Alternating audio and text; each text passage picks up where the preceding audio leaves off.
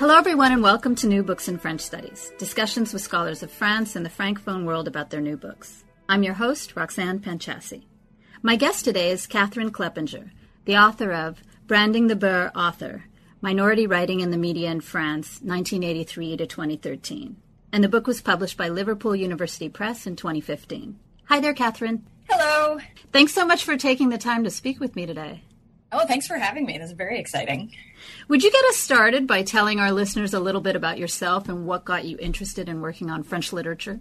Sure. Um, you know, it's kind of funny how sometimes it comes down to a lot of things about luck. Um, so I I don't have any sort of French background in my family, but when I was in middle school and had to choose a language, I kind of chose French somewhat haphazardly, but got incredibly lucky that I had uh, amazing teachers both in high school and and um, and then in college as well. And so I think it's one of those cases of just having such inspiring teachers that keeps you moving forward um, in in the discipline.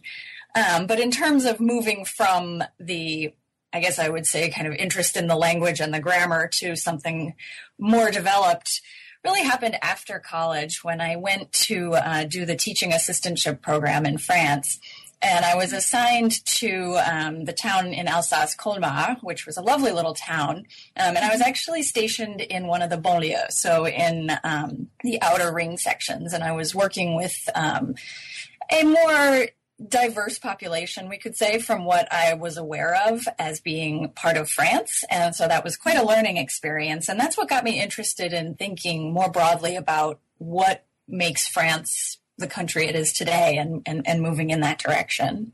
Let's start, Catherine, with the idea of the beur author and this term beur. So, what can you tell us about the origins of the term and the relationship of to authors of North African heritage? Right, uh, and it's it's a, it's actually a really complicated question because from a, a, purely linguistic standpoint, beur is a word that arose in the early 1980s, and it's meant to be verlan, so the inversion of syllables of the word mm-hmm. Arab or Arab.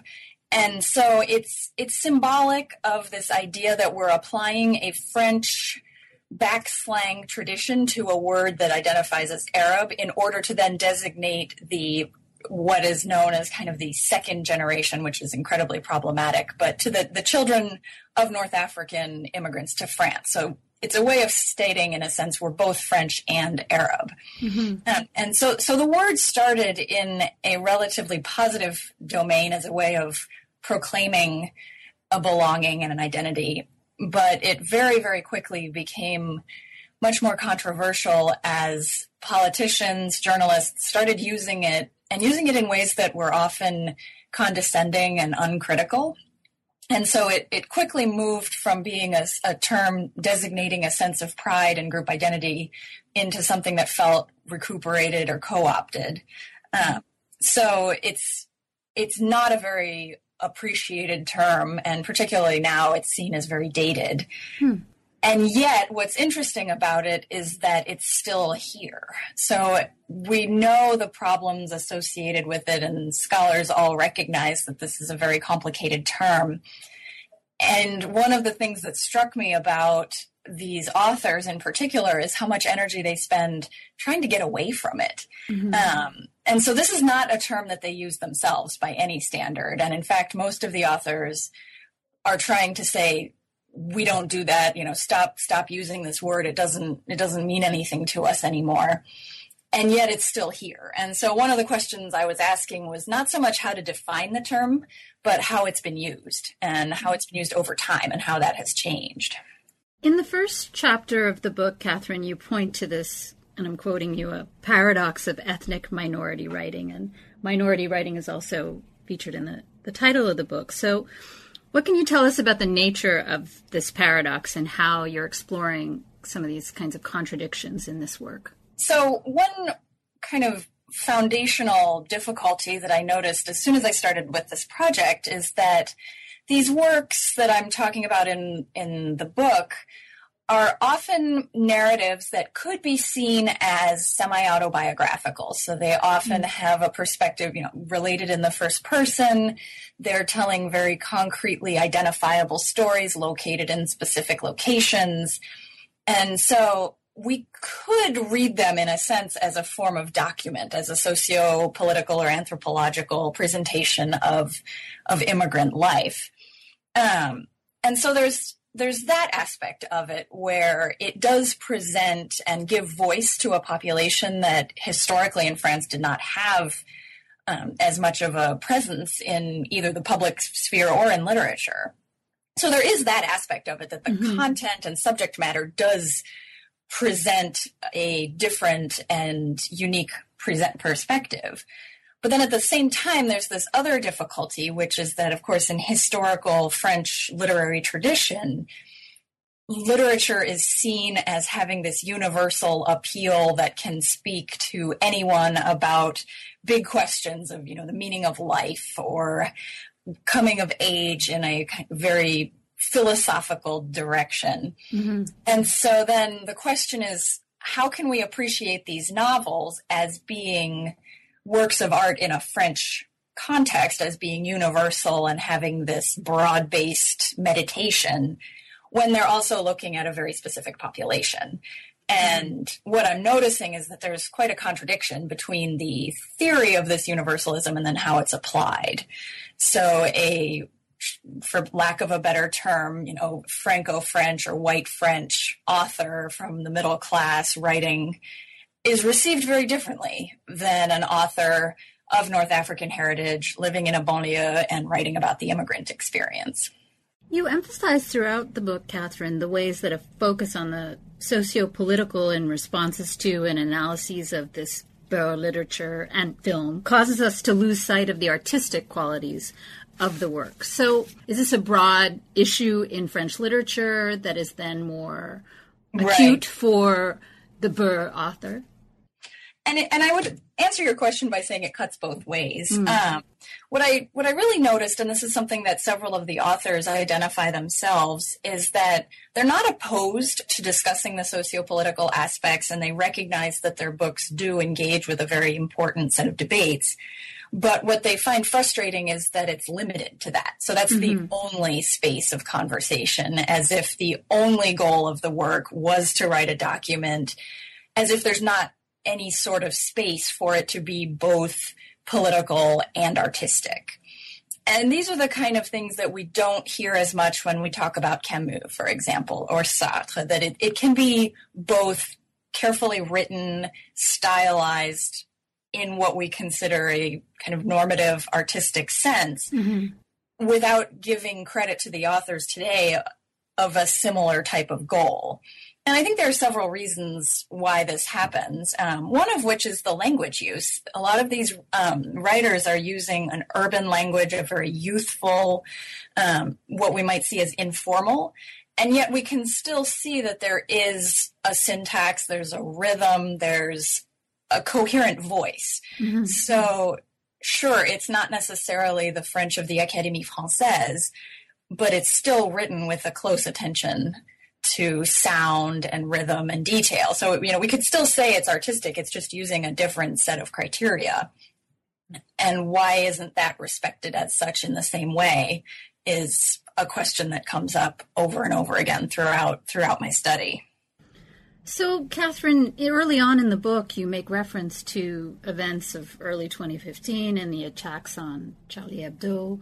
How do you see the book as a contribution to some of the current discussions and debates about politics and identity in France in the wake of these and other recent traumatic events? I mean, I have to assume that you were working on this book long before those events, but you, right. you invoke them at the beginning of the book, and I'm just wondering uh, where you see the book in relationship to to some of those recent occurrences. Right. Um, and, and I think the book does provide a lot of useful background for understanding how we got to this point. Mm-hmm. Uh, I will say in 2015, you know, I was certainly shocked by what happened, but I can't say that I was necessarily surprised that there was a feeling of inevitability that this frustration was going to erupt in some way. And, and I felt the same way in 2005 with the, with the urban riots that again, it still felt like something wasn't quite right. And where I see that in this book and how this book can contribute to a broader based understanding can take place in a couple different ways. Um, from a generational standpoint, one thing that I trace over the course of the not, of the book is how the different authors over time. So I start in 1983, but move all the way up through as contemporary as I could. Um, how these authors engage with questions that put them in a very specific category. And so, what their responses are to say either, yes, I am part of this and I'm proud of it, let me tell you about it, which was the case in the earlier era, versus up through today when authors are saying, stop stereotyping me, don't, don't put me in this box, that's not fair. And so you can see how the authors, the more contemporary authors of the past few years, have become more vocal about racism, about discrimination, about stereotyping, and, and the frustrations that that entails. Mm-hmm. So, on that side, you can see a more vocal trend in identifying and critiquing the very real problems that are faced.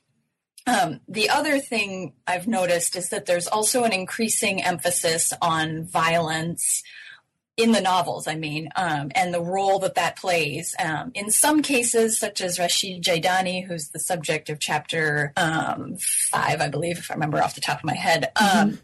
is he's trying to explain where does this violence come from. So he's saying, yes, it's here, but let me tell you why.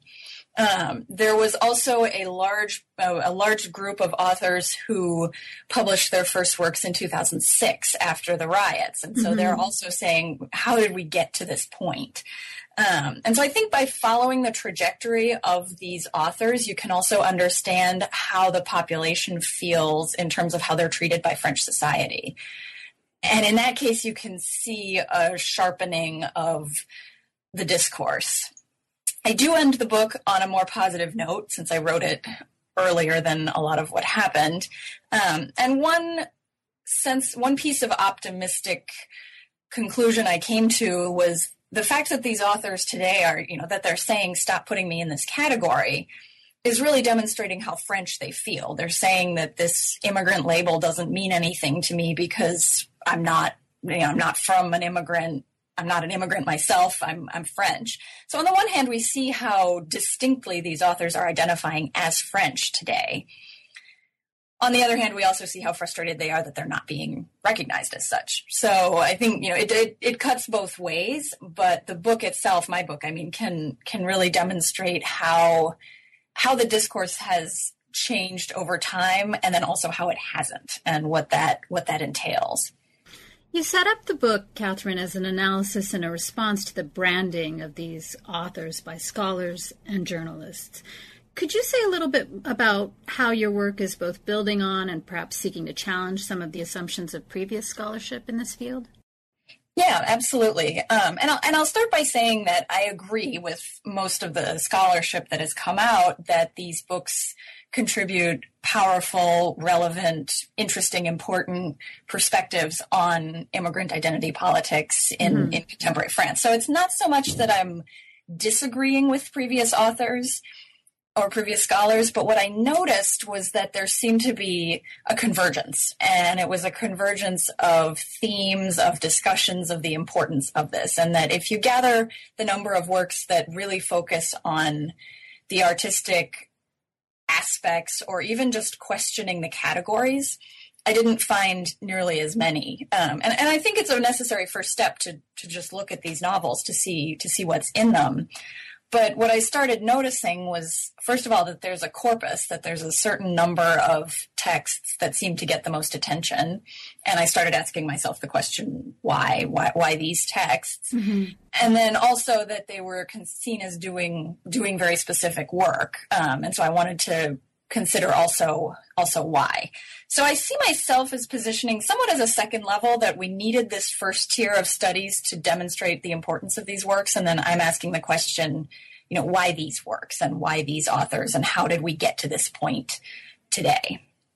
So in terms of the authors and the works that you've chosen to focus on in, in the book, I mean you sort of just answered that question that I might have had, but you're also interested in the very specific audiovisual media representation and discussion of these works uh, in television and radio interviews. So I wanted to ask you about this choice, particularly with respect to the emphasis on the audiovisual rather than print media. Right.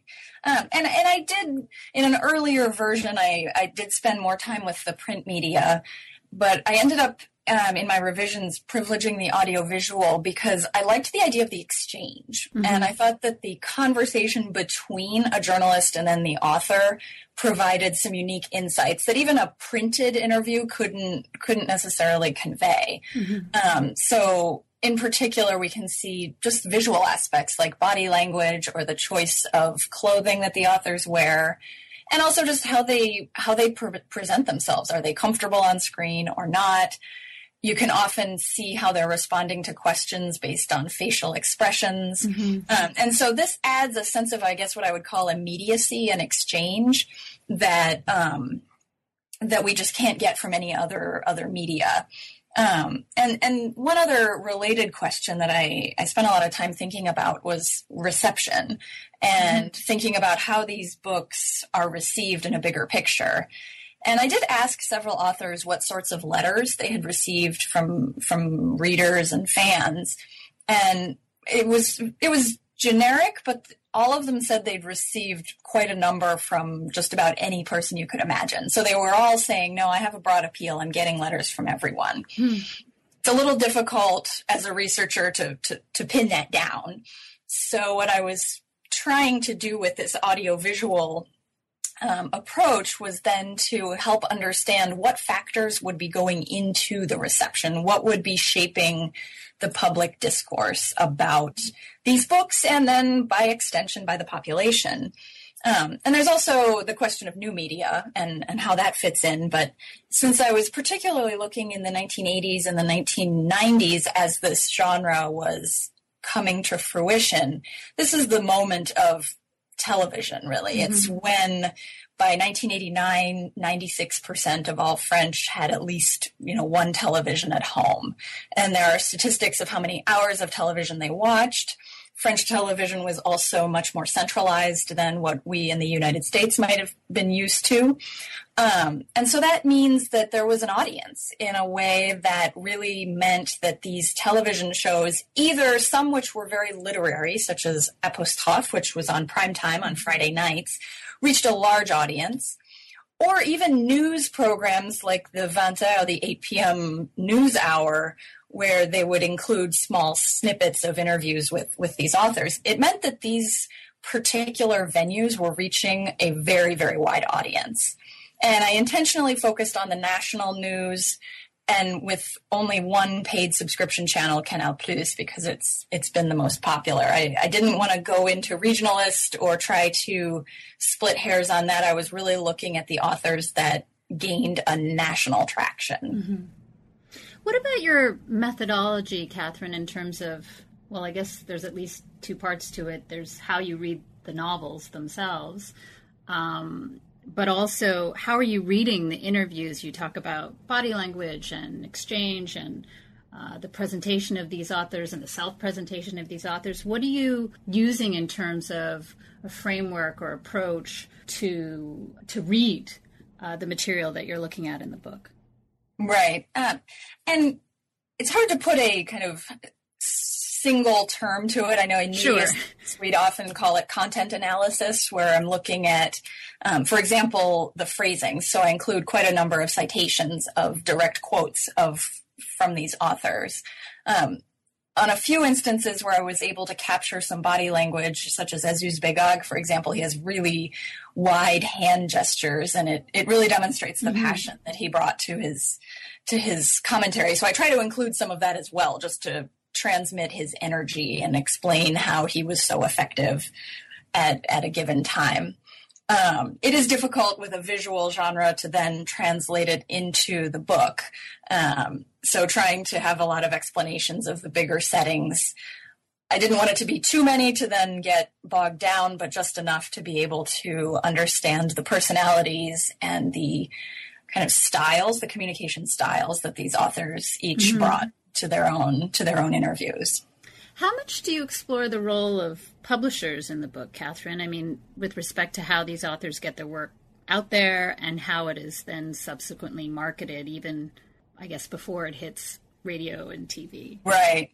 And I and this is another question I thought long and hard about in the sense that I could have done this project very differently and made it a very kind of, I guess I would say, sociological study of the publishing houses, which ones are publishing which authors, mm-hmm.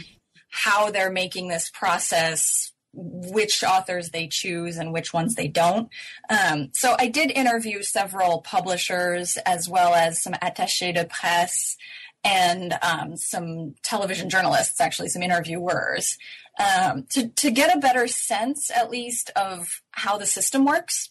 Um, but I decided not to make that the entire focus of my research just because I felt like I wanted to look at a bigger picture. I was looking at public discourse and the kind of work that it's doing in society.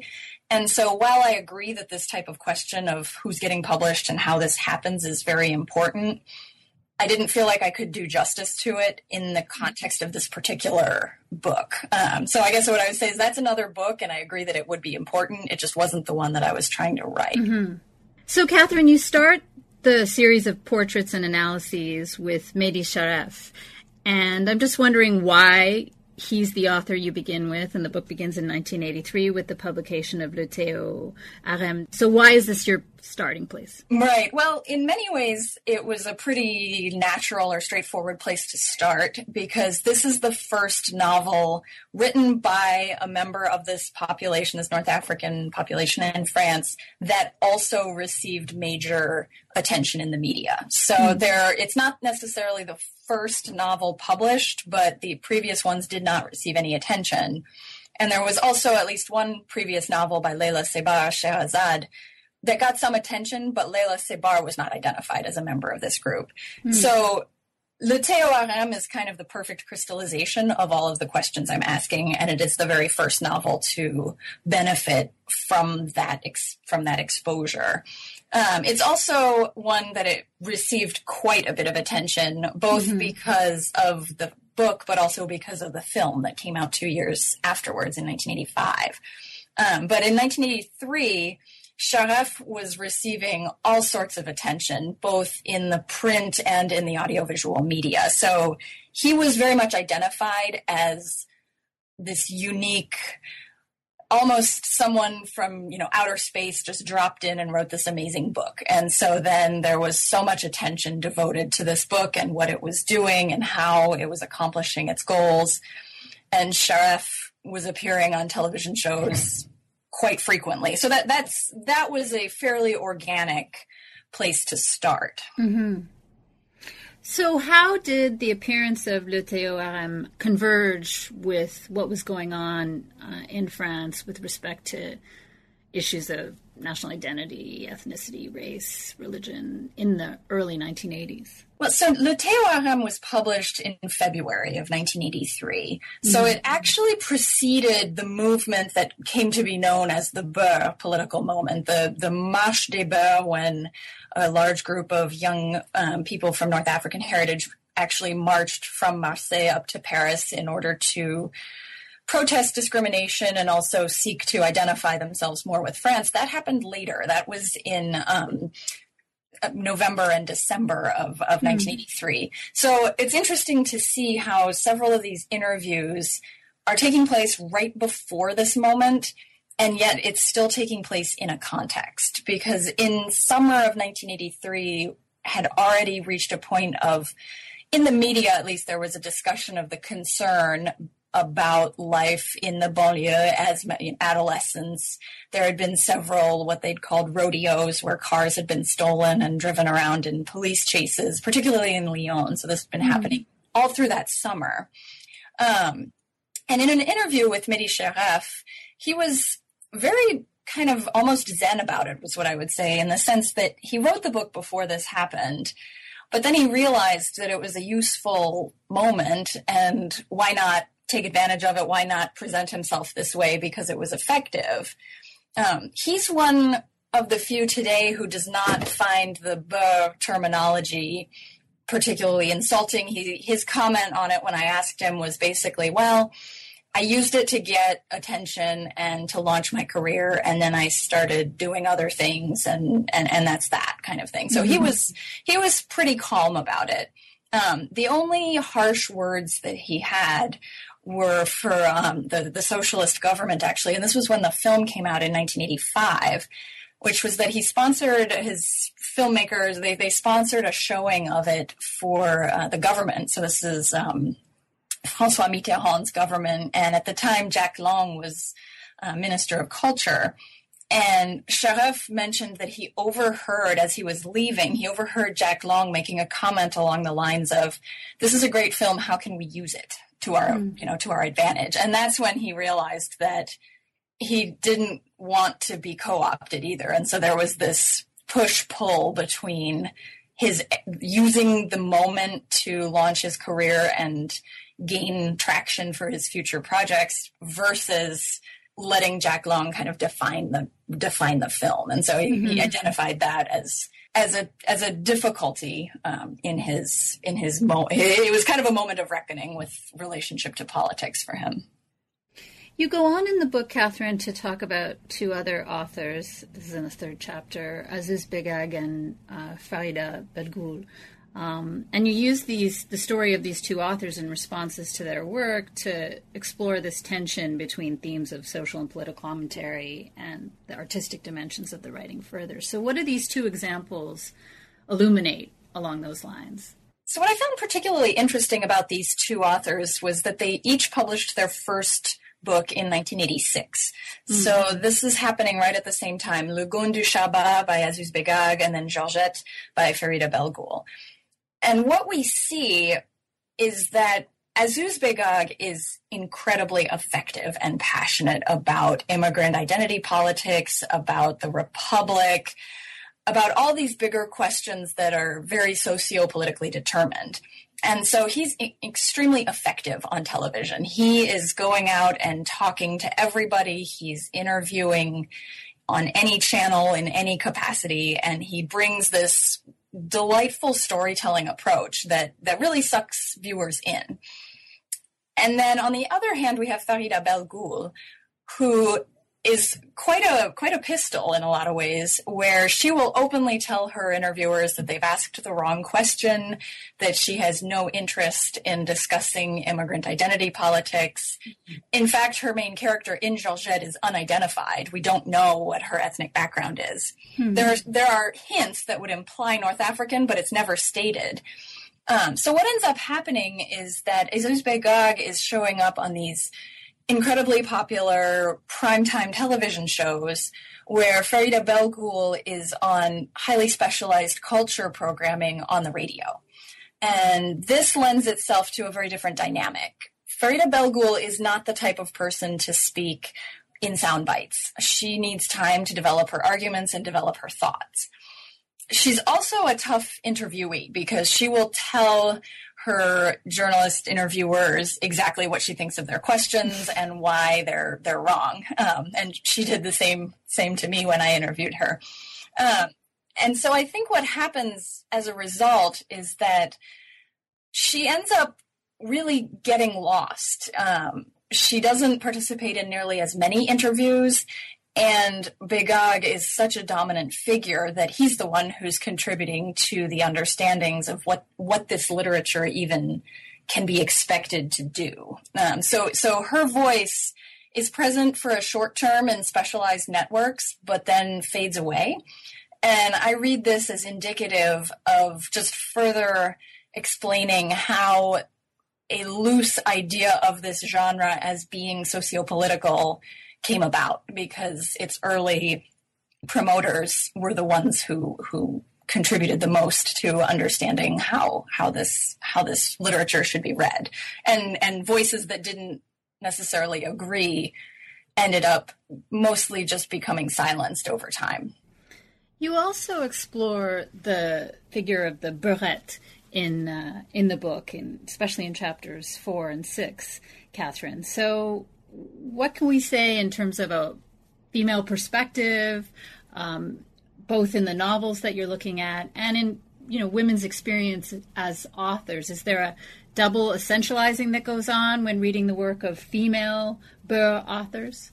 It's it's a it's an important and interesting question, um, particularly because what I noticed was a change over time. Mm. So in the 1980s, I mean, it's true that the authors I look at who are receiving the most attention are male. The broader discourse was not so much about gender. That switches and change, changes fundamentally in the 1990s. Mm. And I think one of the major moments that crystallizes this is the first Veil affair, which occurred in 1989. So we mm-hmm. see this turning point of what are the what are the constraints placed upon young women in in these communities. And so what I noticed was then the uh, there was a genre that then arose and become became more visible often called beurette writing, so a feminizing of the the beur uh, terminology, which again is another beurette is another term that was really never accepted by those it was developed to to designate. Um, and so in one in chapter four, I use um, the 1990s kind of early era as my case study to understand how did this come to be and how did the certain authors who who gained the most attention um, how did that happen and, and why? And i used two different authors um, soraya nini's ils disent que je suis une beurette and then from two, that was from 1993 and then from 2002 um, samira bellil's dans l'enfer des tournantes.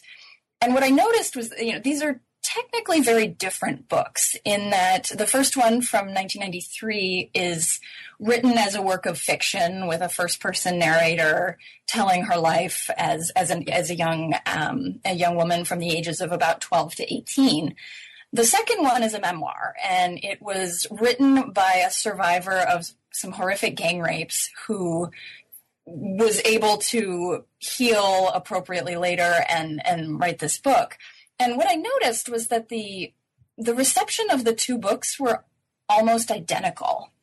And by that I mean this the questions were very similar in terms of what sort of constraints are placed on women, why are women suffering, what is the role of the men in victimizing the women, how are they trying to free themselves supposedly.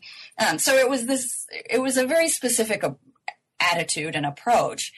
And then on top of it, these two authors were extremely what I would say is Republican French in their answers. So they were very patriotic, but they were also, in a sense, saying, we need more help from France, that France French values, French society mm-hmm. is something that we need more of and will almost save us. And so um, Soraya Nini, for example, is very clear in saying the veil is something that is imposed and it should be outlawed because these young women need the need the support of the French state to be able to affirm themselves. You know, this kind of this kind of discourse, which in some ways we could say it's pretty reassuring for the French kind of Republican establishment mm-hmm. that they're saying, yes, there is this problem we're suffering, but the way to to fix it is to basically have more French values imported. Um, and so that's what I was looking at was these two particular authors have this hyper Republican focused discourse on on basically where to go next. Um, what I found particularly compelling was that in my chapter six, I look at Faiza Guène, who again was being called La Beurette des banlieues and being, you know, using all these terms.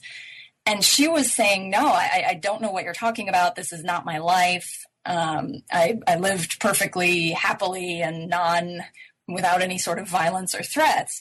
Um, and in one of the more powerful comments she makes at one point, she says to her interviewer, You know, I feel like I have to apologize for not being the victim of gang rapes at the age of nine. Hmm. And so she's identifying this this trend that her interviewers seem to want her to focus on very specific questions and she's saying look that's not me and i don't I, that i have nothing to say about that hmm. um, and so what i found particularly compelling about this juxtaposition was how strong this beurette discourse had become for one thing in terms of this is the only way to read the female authored texts but then also how Faiza Guène was trying to turn that on its head and say, that's not a fair question. Um, that's that's not who I am. In your readings of the work and representations in the media of Rachid Djaïdani, you characterize this in terms of a shift from Beur to banlieue writing. So, what does that shift mean? What's significant about it? And how does Djaïdani's work function as a kind of emblem of that, that change? What I noticed, and it's not to say that the previous novels did not contain a, an aspect or a, an essence that related to the banlieue, but what I noticed was that in particular with Rachid Djaïdani and his first novel, Boumkœur, in 1997, and then with his subsequent works, we can almost capture the banlieue as, as a character in, in the works, that this is an added fundamental part of the equation. And what's particularly interesting about Boumkœur is that it starts with narrator saying, well, the banlieues are trendy right now, so I might as well jump on this bandwagon and and and contribute something. And so it's, it's kind of an ironic take by saying, okay, sure, you know, if this is if this is my ticket in, then I'll take it. Um, and and it so it contains its own critique of of the banlieue discourse. And at the end, it's the novel is set up as this character who wants to write a great urban novel. He's saying, okay, I'm going to write this book that's going to be the most you know important and glorious novel of the banlieue that ever existed. But by the end, he burns his notes and says, no nobody can can be this intermediary. If you want to learn about us you've got to come visit. Mm-hmm. and so there's this really interesting paradox where he's saying you know i'm not writing this book. I've burned my notes. And yet he has written his book that we're reading. And so there's this idea of the banlieue is something that is not only a subject of fascination but it's also something that is worth experiencing discovering understanding in a way that makes it really the crux of the book, more so than some of the previous previous authors. And what I noticed in this instance that then continues through particularly Djaïdani's writing is also then saying, okay, the banlieue is this very specific space and it has a lot of crime and violence. Um, how can we understand that? So it's really not focused on an immigrant experience in the sense of, you know, the parents came at this time and then the children grew up in this way. So it's not really an immigrant based book in that sense. It's much more about, okay, here we are. We are a mixed community and we're living in this very violent region with high unemployment and, and how does that impact our daily lives? So it ends up being somewhat subtle shift in focus, but that actually changes much of the content and message of the book. I wanted to ask you, Catherine, about something that I guess came up when we were talking a few minutes ago about Charef and the novel and the film, um, but comes up a lot in in relationship to Djaïdani's career, if we look at it, because he's you know written novels and films and directed films. Um, I'm just wondering about the relationship between the literary world and the world of these novels uh, and filmmaking, especially in this period post La Haine, you know, which is, it seems like such an important turning point. How does that film, that Kassovitz film, and then the subsequent films that are made, how does it shape the world of literature and what's the relationship there between the film world and the literary world for these authors. Right. And for several of them, the relationship is, I guess I would say, one and the same in a sense. Mm-hmm. Um, Mehdi Charef and Rachid Djaïdani both originally wrote their first books as screenplays.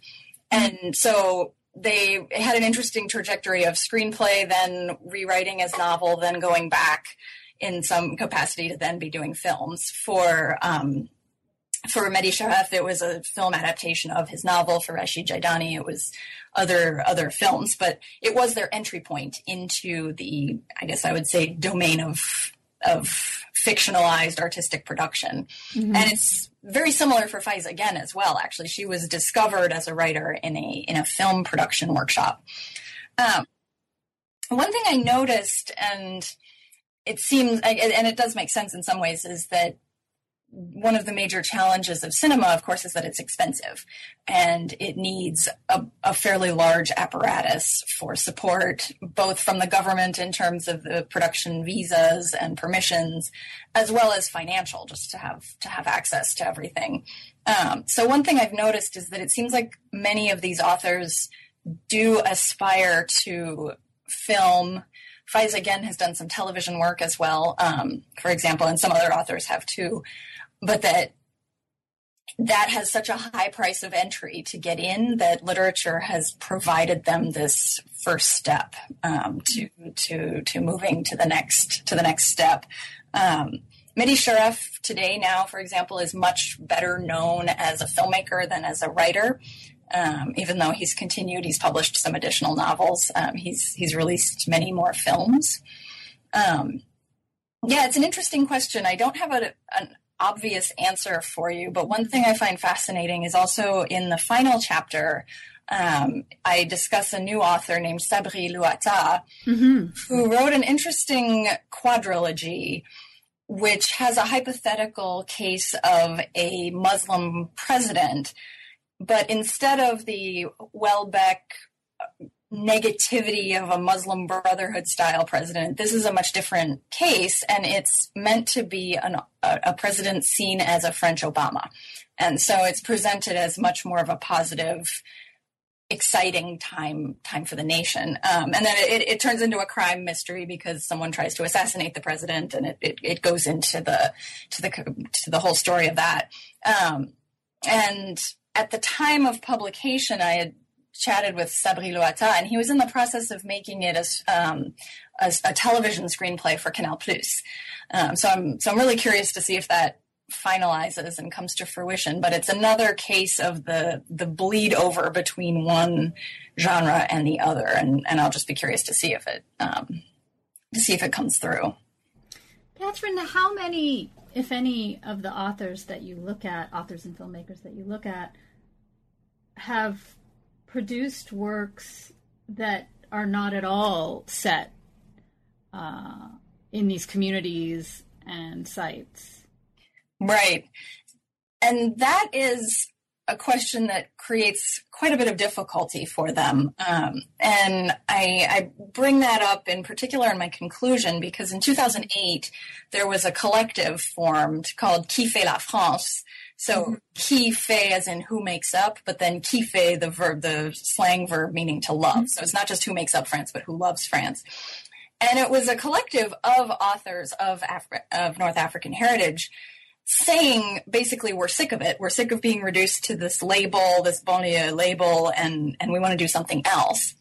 And they published a collection of short stories right after that as part of their public coming out, you could say. And all of the short stories took place basically in the banlieue. and hmm. so there was this question from several journalists saying, okay, we get it. You know, you're trying to move beyond this and you have a point, but how do you, how do you reconcile that with the fact that all of your, all of your short stories are still um, are still doing the same thing. Um, mm-hmm. And I think it's unfortunate they never managed to truly articulate how that how that fit together. Um, I think Faiza Guène had the most thoughtful commentary on this. Um, in particular, her her third novel was intentionally not set in a traditional banlieue. So she put it in, and it's still in the outskirts of Paris, but she took it way far out, kind of at the end of the RER line, more into the countryside than than into the the cité. And so she was getting this question as well. And she was saying, look, you know, I, I put it out here to show that I'm not really a one trick pony, but you're doing the same things to me because mm-hmm. people were still reading it as a banlieue style novel and saying that you know you shouldn't be you shouldn't be pigeonholing yourself. And she's the one who very clearly said, "Look, I'm not pigeonholing myself. You are." Um, so she had a she had a pretty direct response to that, but you do identify one of the trickier um, one of the trickier questions out there. Um, Mehdi Charef has written novels that look at different questions, still immigrant related, but maybe focusing on the Harki is one example, or on um, a, a school for distressed children. Again, it's but it's a completely different different focus. Um, Begag has written all sorts of things, including um, just very sweet children's books and different perspectives.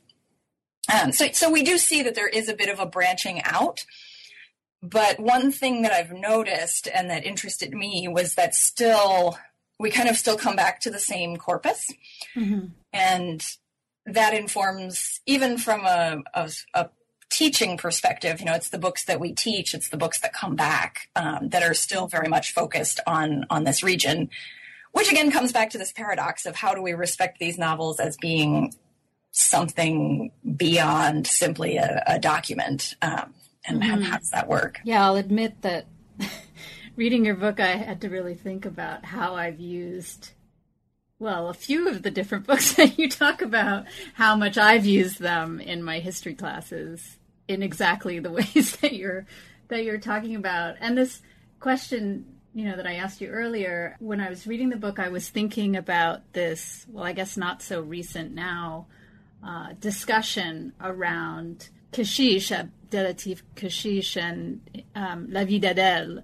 Um, right. Because one of the things, I mean, in the huge array of critiques of that film and the filmmaking process and all of that, one of the things that I read somewhere in an analysis of the ways that Kechiche was being taken to task for making that film seemed to have a kind of reading of what is he doing making a film about these white teenage girls? Like that's not his domain. Right. that's not what we want from him. So i was just curious about um, i mean it's a tangent but I, I wondered about that that sort of having read your book thinking about the ways that it's difficult for authors and filmmakers who are wanting to produce work outside of these confines, how they're then subject to further critique because they're leaving the identity cage that they're supposed to stay right. in. And it's and the only answer I can give is is an anecdote, um, mm. but it's that I was I interviewed an attaché de presse at Le Seuil who publishes Akli and Akli Tadjer ended up not playing as major of a role in the book as I initially thought he would, but he's another highly successful author who's published actually perhaps one of the most prolific of, of the group. Um, and he's published quite a number of novels based on various aspects of immigration, either as a younger child coming to terms with the Algerian War and understanding what's happening as a being born in France and you know growing up and being 10 years old in 1962 um, and she was telling me so i interviewed her in 2013 and akli tadjer had just written his first novel that had absolutely nothing to do with immigration. And it was about a middle-aged um, a white woman. And she was telling me that it's becoming really difficult for her to market him because when she contacted journalists and you know, sending out review copies of the book the answer she was basically getting was well that's not what he's that's not what we use him for in a sense um, and so she was she was just at the time telling me how difficult it was to market this novel, even though Akli Tadjer has actually won a number of Reader's Choice Awards and kind of local prizes because his, his novels are very charming. Um, and so, despite the fact that he's a reasonably well known and appreciated author in France, as soon as he moved away from his perceived wheelhouse, the marketing became a whole separate issue. I wanted to ask you, Catherine, it's come up a couple of times in your responses. You know, you spent time with a number of the authors that you deal with in, in the book's chapters, and I just wondered if you could say a little bit more about that experience, what some of the differences were in your conversations, and, you know, what the authors who you have had contact with think about the analysis that you've brought to bear on their work and their media representations? One thing I will say is that I think being American is helpful um, hmm. in the sense that they see it as a different type of perspective, and they also see it as someone finally reading their works as as literature. Um, and this is this touches upon a much bigger question, but you know, the French literary university scene is pretty reticent to any form of contemporary writing, and mm-hmm. particularly reticent to any sort of kind of francophone or perceived as being trendy or popular. Most of the authors I had spoken to had met other American researchers in the past and were very friendly and, and very generous. Um, Rachid Djaïdani, for example, talked my ear off for about two and a half hours um, in a lovely way. Um, someone like Farida Belghoul had previously said she was done with meeting scholars because she was sick of talking to sociologists, basically. that, you know, she'd only been contacted by sociologists and that that was just not what she was trying to do. Um, I managed to get through to her and talk to her, and it, and it turned out okay by um, very much saying, I'm trying to, to, to, continue your fight in a sense. I, I pitched it in a specific way. Mm-hmm. Um, but I think what I just found in general was that because these authors are not used to getting that much attention from scholars and then from an American scholar on top of it. They were extremely open, extremely enthusiastic. Um, it really only, I only needed to meet one or two and then they introduced me to quite a number. So they, you know, because it's a fairly small scene, they, they tend to know each other. So yeah, I mean, I guess what I would say is that I tried to just approach it as being very open and saying, "Hey, I'm asking these types of questions. You know, where where do you come at it from?" And and they seemed to like the fact that I was there to listen and not impose a very specific documentary reading on their work. Um, by the time we get to 2016 now, Catherine, how much have these literary works made a kind of dent in the broader French literary universe? And I mean, even just maybe one indicator of this, the kind of canon of you know what's taught in universities and high schools, that kind of thing. How much evidence do you see of a change in the definition of what counts as French literature um, as a result of this, you know, these decades that you look at in the book? One thing I thought about, and this is I'm approaching it from a slight angle, but I'm I'm coming to your answer, um, is that you know, we as scholars, particularly outside of France, are teaching a certain corpus. As you mentioned, I do the same exact thing. Um, mm-hmm. And in some cases, it's actually just based on what's available. Uh, sure. You know, what we can order, what is reasonably priced, what's in a poche format. And so that's one thing I kind of thought about was how, you know, the Thé au Harem has become this canonical work, and part of it's because it's available. Uh, Georgette went out of print for a really long time. It's um, it's been recently re republished, but under kind of national front circumstances, so that's a little awkward. But um, yeah, so I guess what um, what I kind of started noticing was that there was this there is this convergence between the authors who are receiving the most attention in the media and then the authors that we tend to use in the classroom. And, and I think some of that is really just based on availability, but also mm-hmm. the fact that these are very effective novels that we can use in very powerful ways. Um, and I use this as a, as a kind of starting point for some bigger questions that I ask throughout the book, but particularly at the end in the sense of, you know, how does the marketing and just availability of these books then structure the larger trend of the debates that we're having in academia about francophonie and you know what does this word mean in given contexts? How do texts or authors become identified as you know francophone? What's what you know what kind of criteria comes through? And then also what's the relationship of commercial success? Mm-hmm. because one thing i noticed is that we as scholars have created a type of loosely formed canon of these novels, including Mehdi Charef, Azouz Begag, Faiza Guène, and then are using that as a foundation to say, okay, what what are in these novels that are written by these authors? But what we actually need to realize is that if we take a step back and look at why these authors were successful, it's because they were presenting these topics to begin with. So mm-hmm. I guess what I'm trying to get at is it almost becomes a tautology because we're trying to do a study of what, in quotes, writing is, but we're looking at the texts that were pre-selected based on other criteria. Mm-hmm. Through the media.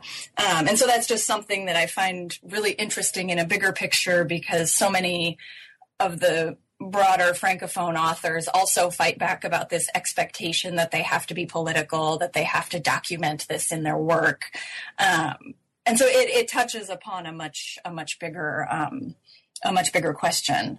Um, to get back to your question about the teaching in France in particular, mm-hmm. Um, there are several authors today who have focused quite specifically on youth. Um, Faiza is one who is widely read um, both here in the US, but also in French high schools. And at least when she first published the novel, um, she was making appearances in all in high schools everywhere. She was she was a big she was a big proponent of really getting out and encouraging people to write and showing how she's a normal person and you know everybody can do this but also that um, that um, you know she, she's available um, the collective that I mentioned that um, published the, the book of um, short stories, they also, as one of their founding principles, wanted to support youth writing and publishing in order to again contribute contribute to a new generation of, of artistic engagement. So I think um, it's getting there. There is at least an interest in what these books can contribute and how they can help us understand